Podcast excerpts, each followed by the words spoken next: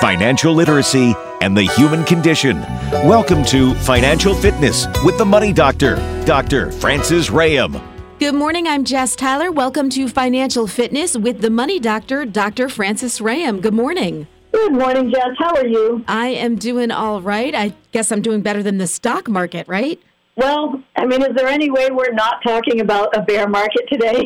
I mean, it's so, all over the place. Yeah, for sure. So I think we do want to talk about this because you know, already the phone is ringing and people are frightened and what are they going to do? And I know that I have sounded like Chicken Little for a long time, probably to people saying, move some money into safety. Please move some money into safety. Maybe you think about, oh, I don't know, moving money into safety. Well, I've read a ton of articles about this, but just for everybody that might not know, can you explain what a bear market is? Is a bear market good or bad? I'm assuming bad. Well, now that depends, doesn't it, on what you're looking for. So people will make money in either a bull market or a bear market, depending on what side they are trading, if you're a trader. Okay. But in general, a bear market or a bull market is about a 20% move. Now, there's no specific definition, but general acceptance is a 20% move. And we've just dropped, as of the 13th, as of Monday, we dropped 22% from where we were in January. Now, you can see already why there's no specific definition because it doesn't say uh, a 20% move within four months. You know what I mean? Right, right, right. But it takes time. Now, the reason I think it's more difficult to really define this is that opinion enters into it to some extent. When it gets to the point where we really have, you know, all the all the people in the know are watching that 20% mark Nobody's saying a lot about it. And when we really breach that and we get a 22% loss, coupled with the threat of possible rate increase from the Fed, maybe even three quarters of a point, you know, that's when people start to say, okay, we're really in this bear market. But I will tell you that back in March, I was reading articles that were talking as if we were already in a bear market. So it's really kind of interesting. So that 20% move. Now, when we get a 20% move back from the bottom, people will say we're in a bull market again. Mm-hmm. For people who are really concerned, and uh, we'll talk a little bit about how many bear markets there have been and how long they last and what we should do about it. But I also want to really focus on people who are taking their required minimum distributions, people who are forced to take their RMDs out of their IRAs, or I feel like I'm talking in alphabet soup, right? RMDs out of your IRAs, okay, uh, and your 401ks for that matter. Um, but you know, you're forced to take those by law. It used to be at age 70 and a half. It's now at age 72. The House has passed some legislation, which we think the Senate might pass later this year, that might raise that age to as high as 75 gradually, and it may start in 2023 or later. The reason that's on the table is because when you force people to take their requirement, required minimum distributions at a specific age, such as 70 and a half or 72, mm-hmm. and they don't take them before, you know, they, they say, okay, now I have to take these.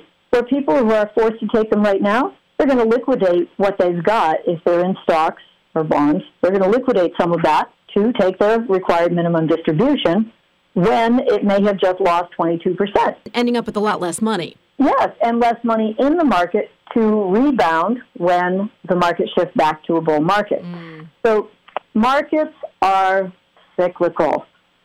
Let's not freak out about the bear market. We should pay attention to diversification. We should have been diversified. We should have already had, in my opinion, some money in safety. But if not, you might want to think about where you're at in your financial plan. Are you young and have plenty of time for this to rebound and you're just going to hang out there and wait? Or maybe you still want to move to some safety and, and re enter the market when you're feeling better about it? Are you already at retirement and you're saying, wait a minute, I just watched my 401k go down over the last few months by, you know, 15, 20%. I can't afford to keep having it go down while prices, cost of living is going up. I'm getting less money coming in and I'm sp- sending more money going out.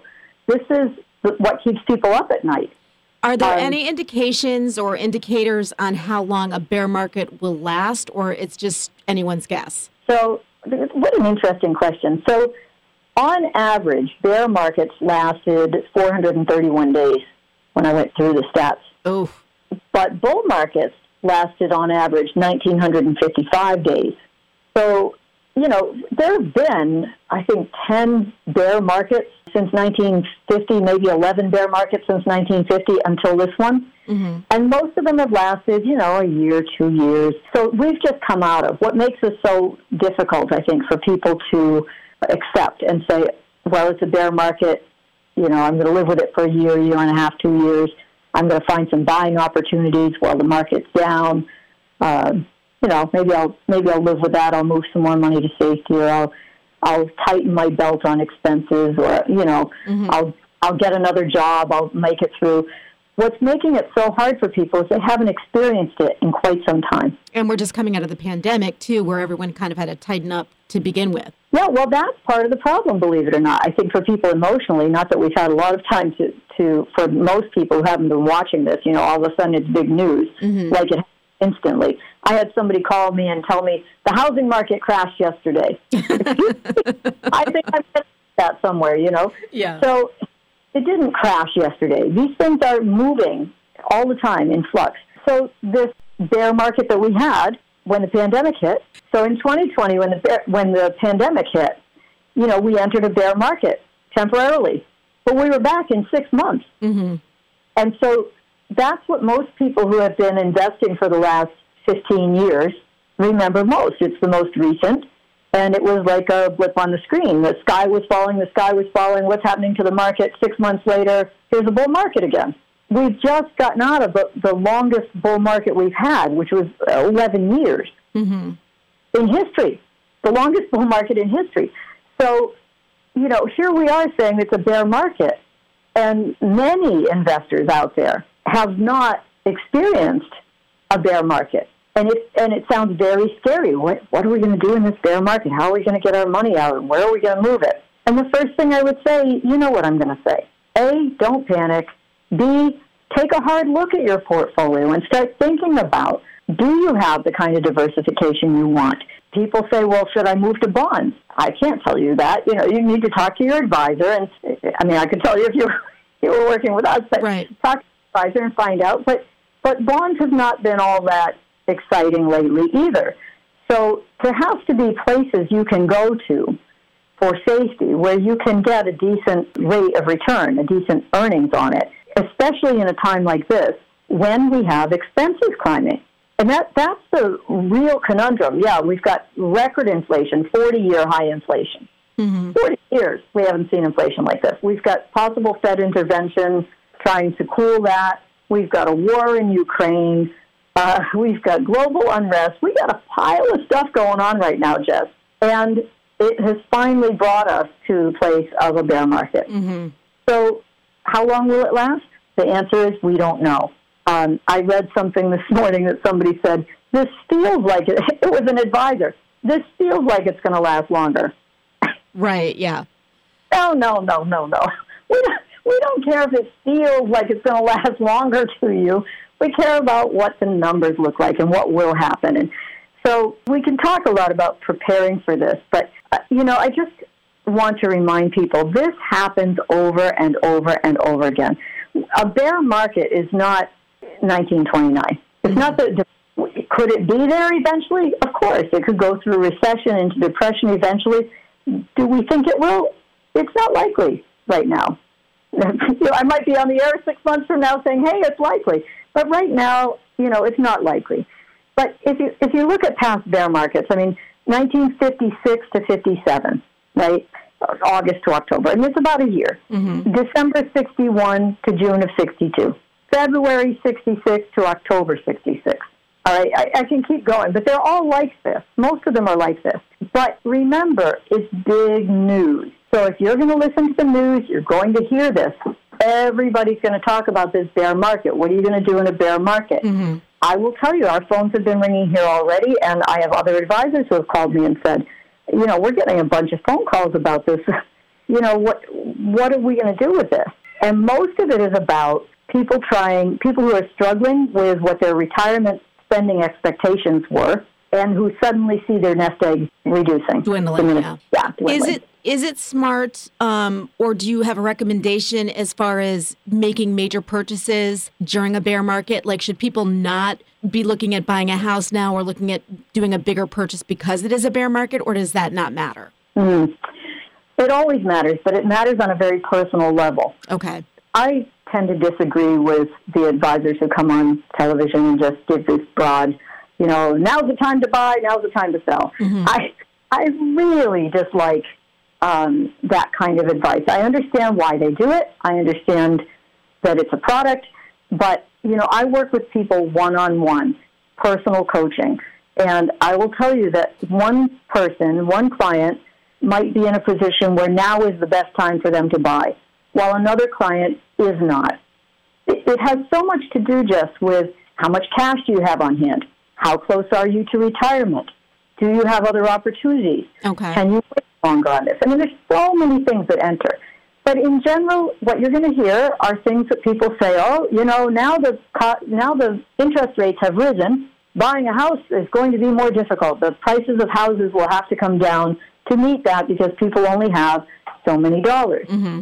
Now, if they're selling a house right now, that might concern you. You might say, boy, you know, I've been hoping to sell in this market, and this interest rate hike the Feds are doing is, uh, you know, it's costing me money. Um, if you're buying a house, you might be on the other side of that fence saying, well, you know, this is the beginning of maybe, maybe what Frances has been saying about, you know, if you can wait just a little while, prices will change because markets are cyclical. And you might start thinking about, okay, how am I going to protect my assets in this bear market? Mm-hmm.